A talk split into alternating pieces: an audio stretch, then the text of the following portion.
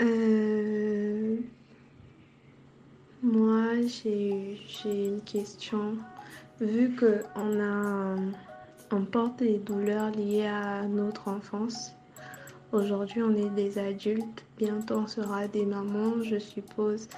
Euh, quelle chose a été fait dans ton enfance qui t'a marqué et que toi tu ne le referais pas en tant que parent? Moi déjà, euh, j'aimerais et euh, franchement, je ferais tout pour être à l'écoute de mes enfants, pour vraiment euh, être à l'écoute en fait du moindre changement, du moindre truc en fait qui, qui perturbe, vraiment être là en fait. Et si je n'ai pas la possibilité de les aider, bah, de, de les emmener consulter.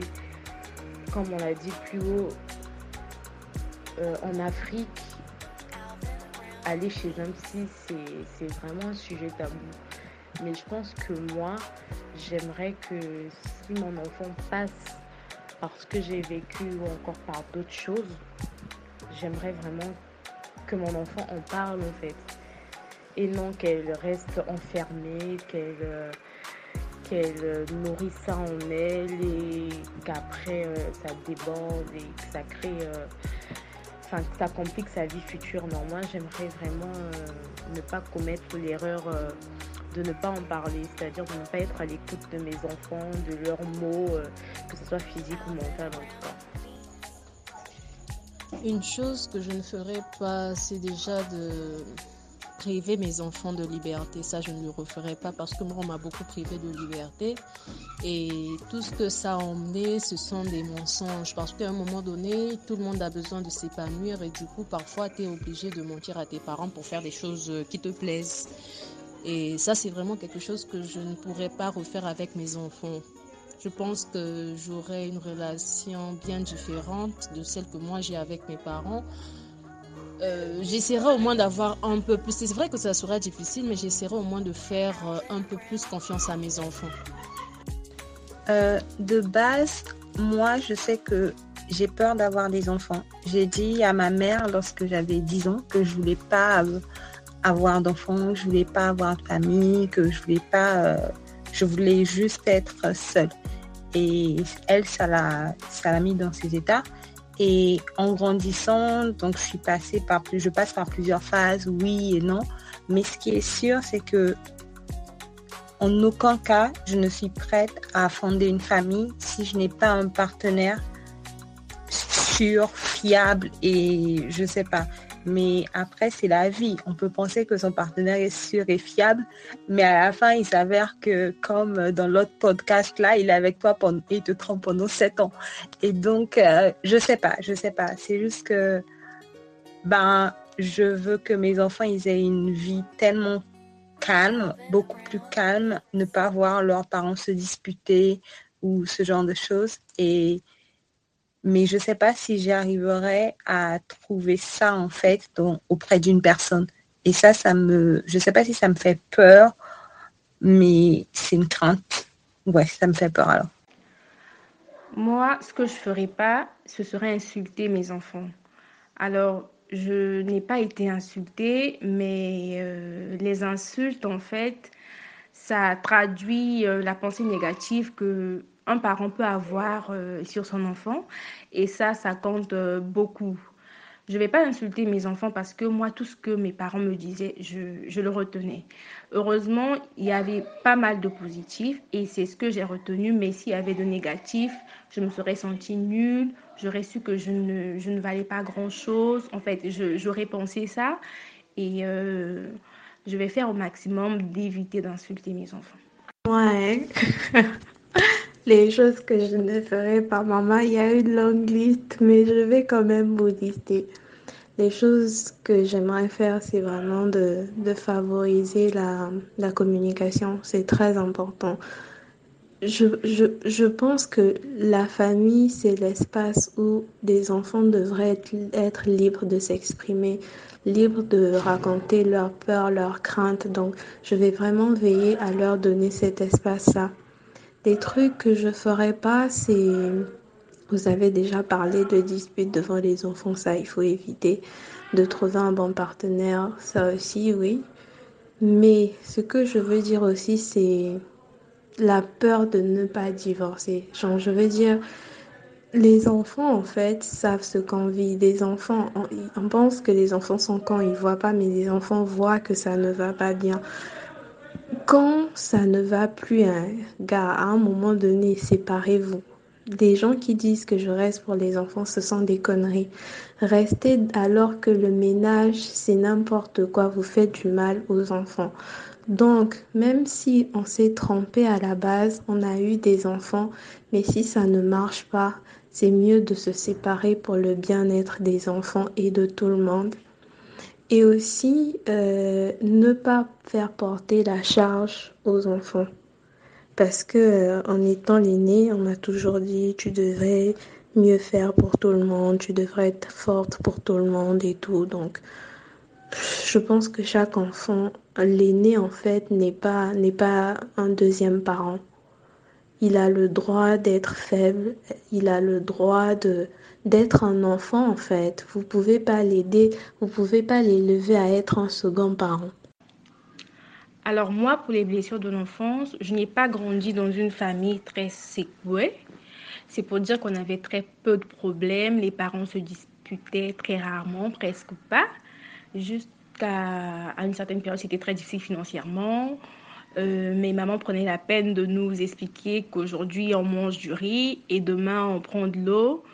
Et ça, ça passait très vite parce que c'était physique. Si aujourd'hui tu n'as pas mangé, que demain tu manges, donc tu oublies que oui, hier je n'avais, je n'avais pas mangé, etc. Et euh, bah, en grandissant, on s'affronte, on a, un peu, on a un peu sa réalité, on s'affronte à la vie.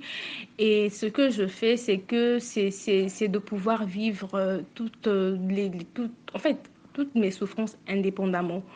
Donc, euh, quand quelque chose me fait mal, je prends du plaisir à ressentir que j'ai très mal et après, je sais que je vais aller bien. C'est un peu ce que je fais et euh, je ne ramène pas mes douleurs. En fait, je ne traîne pas mes douleurs avec moi. Donc, euh, par exemple, si j'ai galéré pour avoir du boulot, je vais, dire, je vais me dire, de toutes les façons, c'est difficile pour avoir du boulot. Donc, ça ne compte pas. Euh, si je, je, je, je, je sors d'une rupture, je ne vais pas me dire que je me mets plus en couple parce que de toutes les façons, ça se passe mal. Donc, euh, vraiment, je fais l'effort de pouvoir euh, vivre mes blessures, de pouvoir me guérir. Bon, même si je ne guéris pas complètement, mais de ne pas pouvoir les porter aussi longtemps et puis les porter dans toutes les circonstances. Exaucer ta question sur la chose qu'on a subie par nos parents quand on était enfant qui nous a marqué. Franchement, il y a tellement de choses. Mais je pense que avec du recul et euh, une grosse introspection, je, me suis rendu compte qu'au final, la chose la plus marquante pour moi, c'était genre l'instabilité dans la famille, les disputes, euh, les reproches. Et j'en suis arrivée à la conclusion de me dire que c'était le choix du conjoint. Euh, et, et que je ferais peut-être pas subir à mes enfants, mais je. Enfin, oui, mais en fait, je, me suis rendu compte que ça m'a ça m'a vraiment conditionné sur moi euh, le choix de mon futur conjoint, euh, de comment je vois ma relation de couple aujourd'hui et jusqu'à arriver euh, le jour où je me marierai.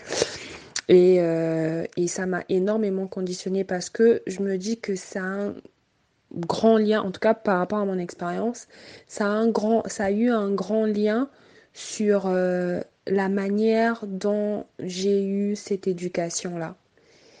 Et euh, que je veux pas que mes enfants subissent une éducation où papa dit X, maman dit Y, où tu rentres à la maison, c'est des tensions, ou plein de choses. Et au-delà même des, des, manques personnels de chacun des parents, genre, euh, euh, je me dis, c'est le premier cas. Moi, en tant que parent, je crois que je n'abandonnerai jamais mes enfants. Et accepter aussi le choix du conjoint, parce que je me dis c'est quelque chose de très important pour la stabilité des enfants. Mais j'ai l'impression, mais je sais pas, peut-être que vous, enfin, d'après même tous nos discours, vos retours et tout, que les parents n'ont pas été préparés à être des parents. Et, et, je me suis rendu compte de ça peut-être un peu tard, mais genre depuis l'année dernière, j'ai commencé à entreprendre, à lire un peu la psychologie de l'enfance, plein de livres là-dessus, pour savoir comment être un bon parent. Je sais que il n'y a pas de manuel parfait. L'enfant ne vient pas avec une notice. Je sais aussi que euh, chaque enfant est différent, mais je pense qu'il y a quand même des bases à avoir avant d'être parent euh, pour éviter que ce soit, comme on dit, euh, le premier enfant qui reçoit tout, c'est comme la première crêpe, on la rate généralement parce que en fait, en gros, c'est le premier rat de laboratoire. On ne sait pas vraiment comment se comporter en tant que parent. Et surtout ça, je, je me dis maintenant, j'aimerais pas que par exemple le premier soit justement la mauvaise crêpe parce que euh, c'est celui qui subit un peu tout. Et après je rectifie chez le deuxième déjà à étudier comment je vais être parent qu'est-ce que je ne veux pas qu'est-ce que je veux maintenant pour éviter euh, de retomber sur mes enfants demain moi en tant que parent je pense que je n'abandonnerai jamais mes enfants car moi j'ai vraiment passé de foyer en foyer parce que ma maman m'avait abandonné avec mon papa et j'ai passé une enfance, euh, disons, de papa, l'oncle, de maison en maison. Et du coup, ça m'a vraiment déstabilisé et tout. Et donc, je ne pourrai jamais le faire. Je ferai des tout, je me alors, j'ai aussi vécu des, des moments difficiles. Euh, déjà, je suis l'aînée. Je suis l'aînée et euh, disons que tous mes choix euh, ont été très conditionnés hein, par, par le fait que j'ai une petite sœur. Donc, ses choix à elle, sa vie, ses, occupations passées en premier par rapport aux miens vis-à-vis de mes parents. Euh, je me suis beaucoup sacrifiée euh, pour, euh, pour elle, enfin, pour ses volontés, etc. Et c'est vrai que j'ai un rapport assez difficile avec elle jusqu'à maintenant. Ça a beaucoup contribué dans mes passages difficiles parce que mes émotions n'étaient pas prises en compte. Ça, c'est une chose. Deuxième chose, euh, des difficultés, que ce soit financières, euh, de niveau de vie, tout simplement. Avec, euh, avec les parents, lorsque j'ai quitté l'Italie pour la France, on a eu beaucoup, beaucoup de difficultés. Euh, qui se faisaient par exemple remarquer en classe avec d'autres camarades, mais j'étais aussi quelqu'un qui est très, qui ne parle pas en fait. Donc les moqueries, je les gardais. Je ne disais pas à mes parents, mes parents ne comprenaient pas certaines choses. Euh, je, n'exprimais pas aussi ma situation envers mes camarades parce qu'ils n'avaient pas besoin de savoir. Donc j'ai beaucoup intériorisé. J'ai beaucoup intériorisé. Et je pense que c'est ce qui a contribué à mes moments euh, difficiles. Bonjour les filles. J'ai tellement envie de vous écouter longtemps, même toute la nuit. Franchement, ça me, ça me, vos témoignages me touchent et ça me fait ça me, ça me fait plaisir que vous ayez trouvé en cette euh, plateforme un moyen pour pouvoir vous exprimer librement, vraiment. Et j'apprends également beaucoup de vos témoignages. Donc, je vais remercier chacune de vous pour sa présence, pour ces différentes interventions très enrichissantes. Et je vais officiellement euh, conclure, on va dire. Bon, il ne m'appartient pas de conclure. Hein. Je vais... Euh, je sais pas, on va dire conclure. Ce qui est sûr, euh, nos panels sont finis. ah, faut que j'arrête mes conneries. Bon, je compte sur exaucer pour couper toutes ces parties où je fais ma moins sérieuse au montage. Donc, euh, merci de, de, vous être exprimé. Merci pour tous les témoignages que vous donnez, que, que vous donnez ici. Et je vais vous souhaiter une bonne soirée et également je vais vous souhaiter de, de prendre en charge, de prendre euh, l'engagement aujourd'hui de prendre en charge votre santé mentale. Du coup, ce que je fais au vu de tout ça, c'est que par exemple, j'ai vraiment, je sais pas, j'ai un automatisme, je sais pas comment le qualifier, de je dois travailler, travailler, travailler, travailler.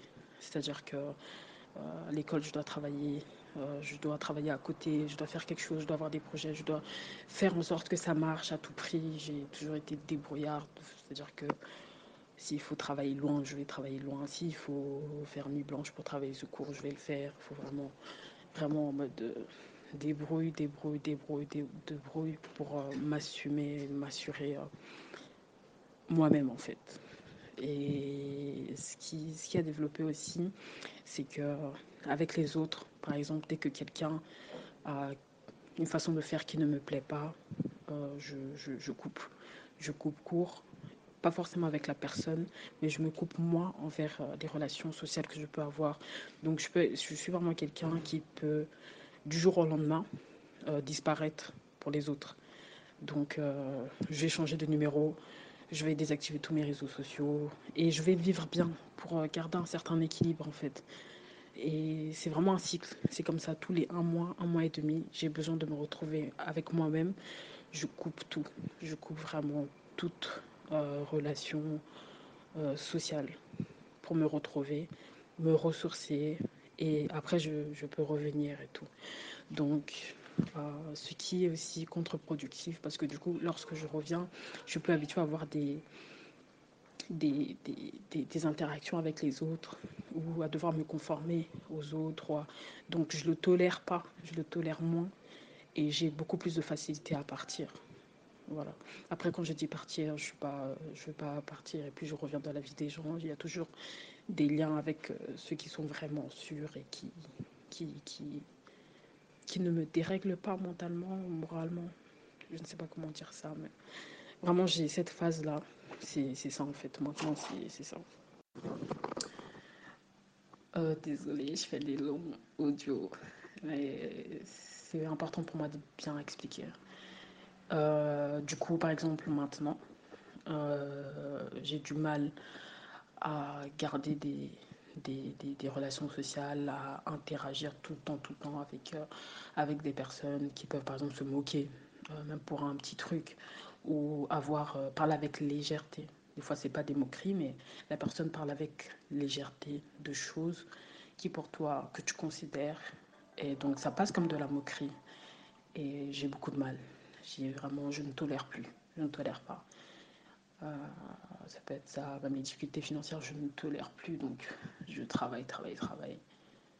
Et par rapport à ma petite sœur, on a des relations difficiles, mais j'ai décidé de pas, je pas, je vais plus m'écraser pour elle, je veux plus me sacrifier pour elle. Et depuis que j'ai une petite indépendance, enfin, je n'habite plus à la maison, donc euh, je me gère, je gère mon temps, je gère, je gère mon espace, je gère mes émotions également. Et dans le je gère mes émotions, c'est si nos interactions ne me permettent pas de m'épanouir, ben, je coupe et j'ai plus de tolérance.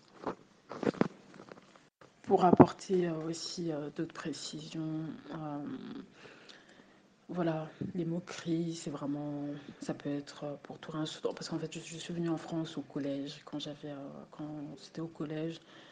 Donc vraiment accompagné de ça, les difficultés financières. Donc voilà, t'as pas les habits de marque, on va se moquer de toi. Tu, n'as pas le sac, le dernier sac, on va se moquer de toi.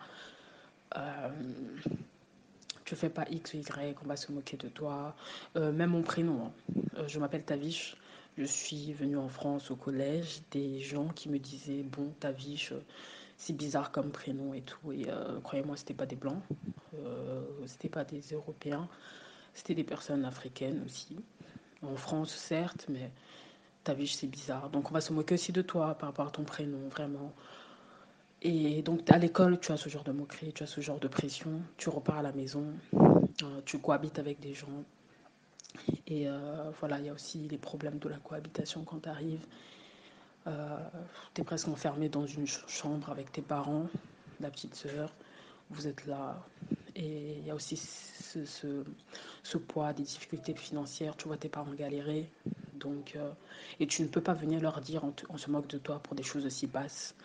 Mais bon, tu, es quand même affecté parce que tu, as que, tu n'as que 12-13 ans et tu gardes ça avec toi, tu grandis, puis il arrive où ta petite sœur veut faire certaines choses. C'est quelqu'un qui parle aussi, donc on prend en compte ses émotions, etc. On te passe en deuxième, en troisième. voilà, tu, tu grandis comme ça. Tu grandis comme ça et voilà, ça a été vraiment. Enfin, c'est vraiment ça.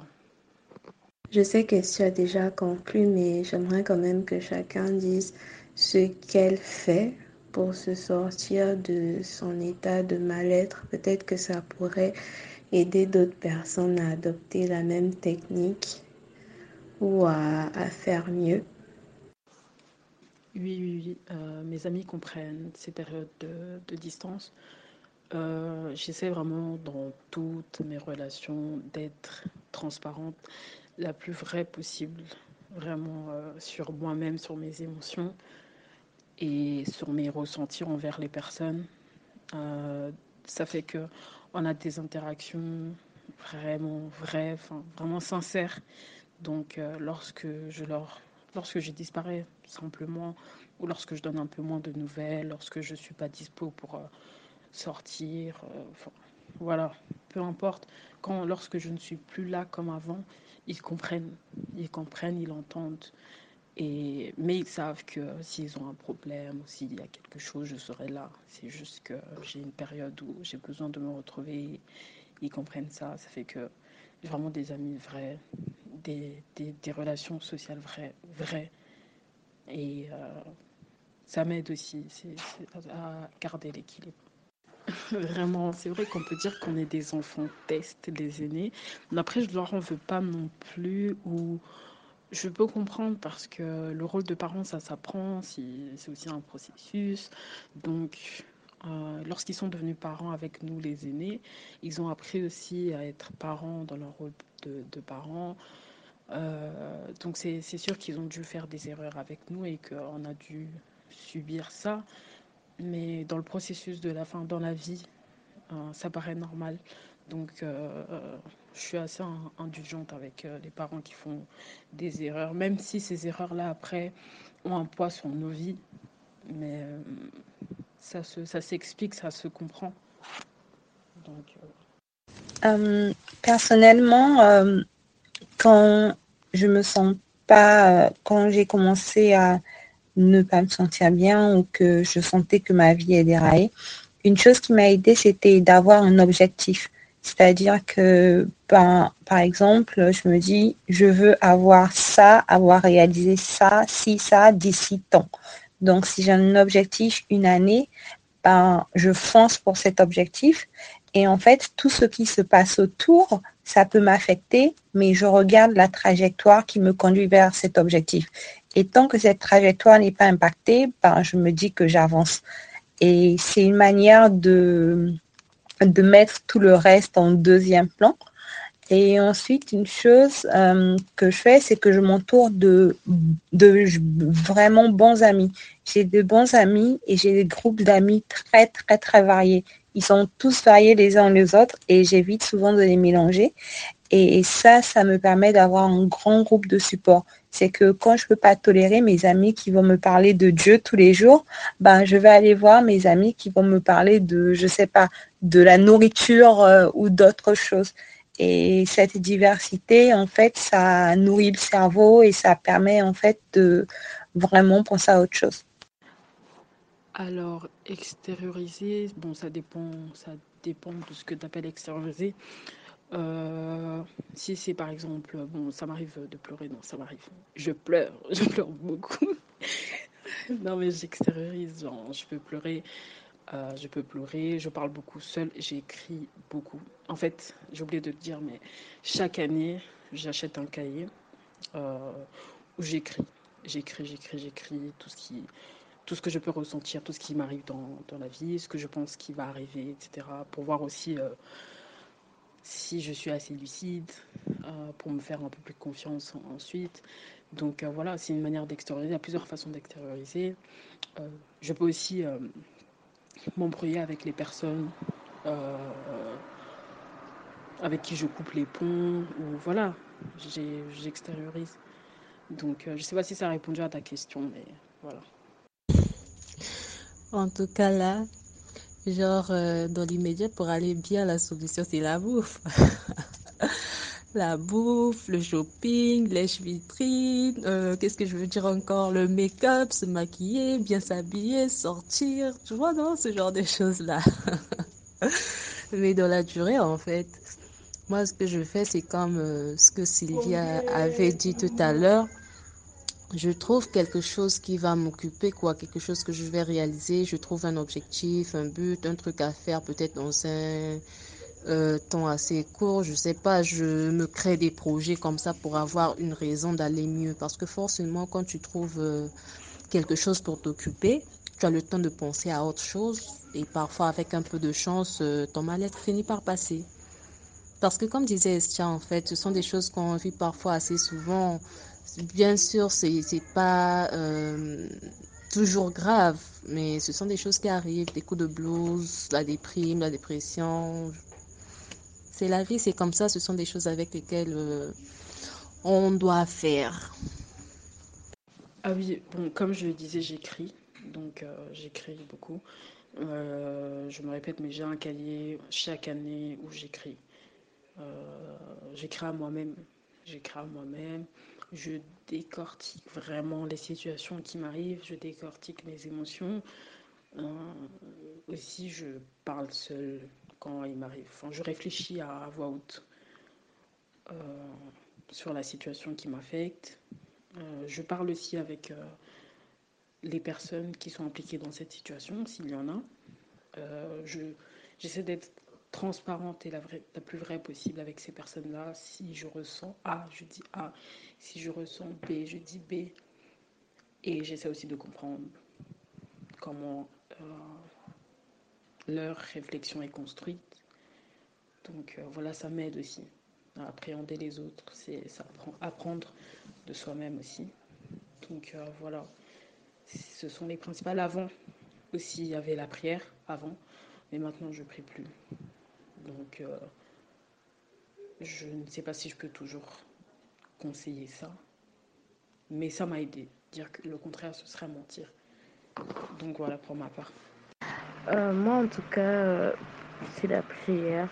Je prie quand parce que je n'ai pas du tout la force de me confier, que ce soit à des amis ou à mes parents. Donc du coup, je me confie à Dieu. Donc quand je suis dans ces moments-là, des fois, je me mets à parler à Dieu sans pour autant faire une prière classique. Hein. donc je suis là et tout. Et voilà, je dirais pas que ça m'aide déjà, mais euh, en tout cas, c'est ce que je fais et j'espère que à la longue, bah, ça me sortira de, de ces états qui, qui viennent de, de temps en temps, quoi. Euh, juste sur ça, j'avais voulu euh, dire un petit truc quand tu as dit avoir des idées de mort, tout ça et tout, surtout à l'âge à des enfin l'adolescence, pendant l'adolescence en fait, il y a souvent à cause des, déséquilibres hormonaux, etc. et tout, euh, ils sont souvent en phase de dépression parce qu'ils ont l'impression, en fait, les adolescents, qu'on ne les comprend pas, qu'on n'arrive pas à, les suivre. Ils ont l'impression d'être opprimés, enfin, surtout euh, pour ceux dont les parents ne savent pas que c'est une étape très difficile de la vie et tout. Et il y a aussi genre euh, ce qu'on appelle euh, la pensée suicide. C'est surtout ça qui revient chez les patients dépressifs. Quand tu as dit des envies de mort, tout ça, la pensée suicide.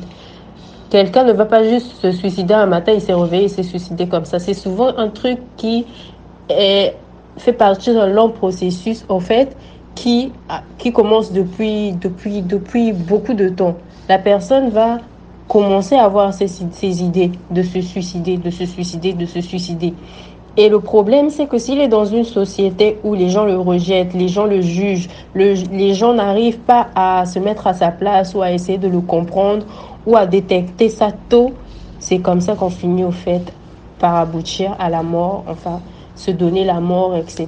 Donc c'est vraiment un sujet, un sujet qui m'a beaucoup plu, etc. Vraiment, euh, j'aimerais juste continuer à, vous lire euh, tout ça. En tout cas, c'est dommage, j'ai pas pu, j'ai pas pu euh, être en ligne tôt. Une autre chose que je fais aussi, c'est vraiment de me créer un environnement assez positif que ça soit euh, sur les réseaux sociaux, dans la vie, j'essaie d'éviter un peu toute euh, source de négativité. Parce que comme on dit, euh, il faut faire attention de ce avec quoi on nourrit son esprit en fait. Quand on va mal, si on reste dans des situations où ça peut encore aggraver notre position, forcément, c'est compliqué. Mais quand deux fois, il suffit d'être entouré de bonnes personnes, moi, souvent, déjà sur Twitter, sur les réseaux sociaux, je suis assez sélective.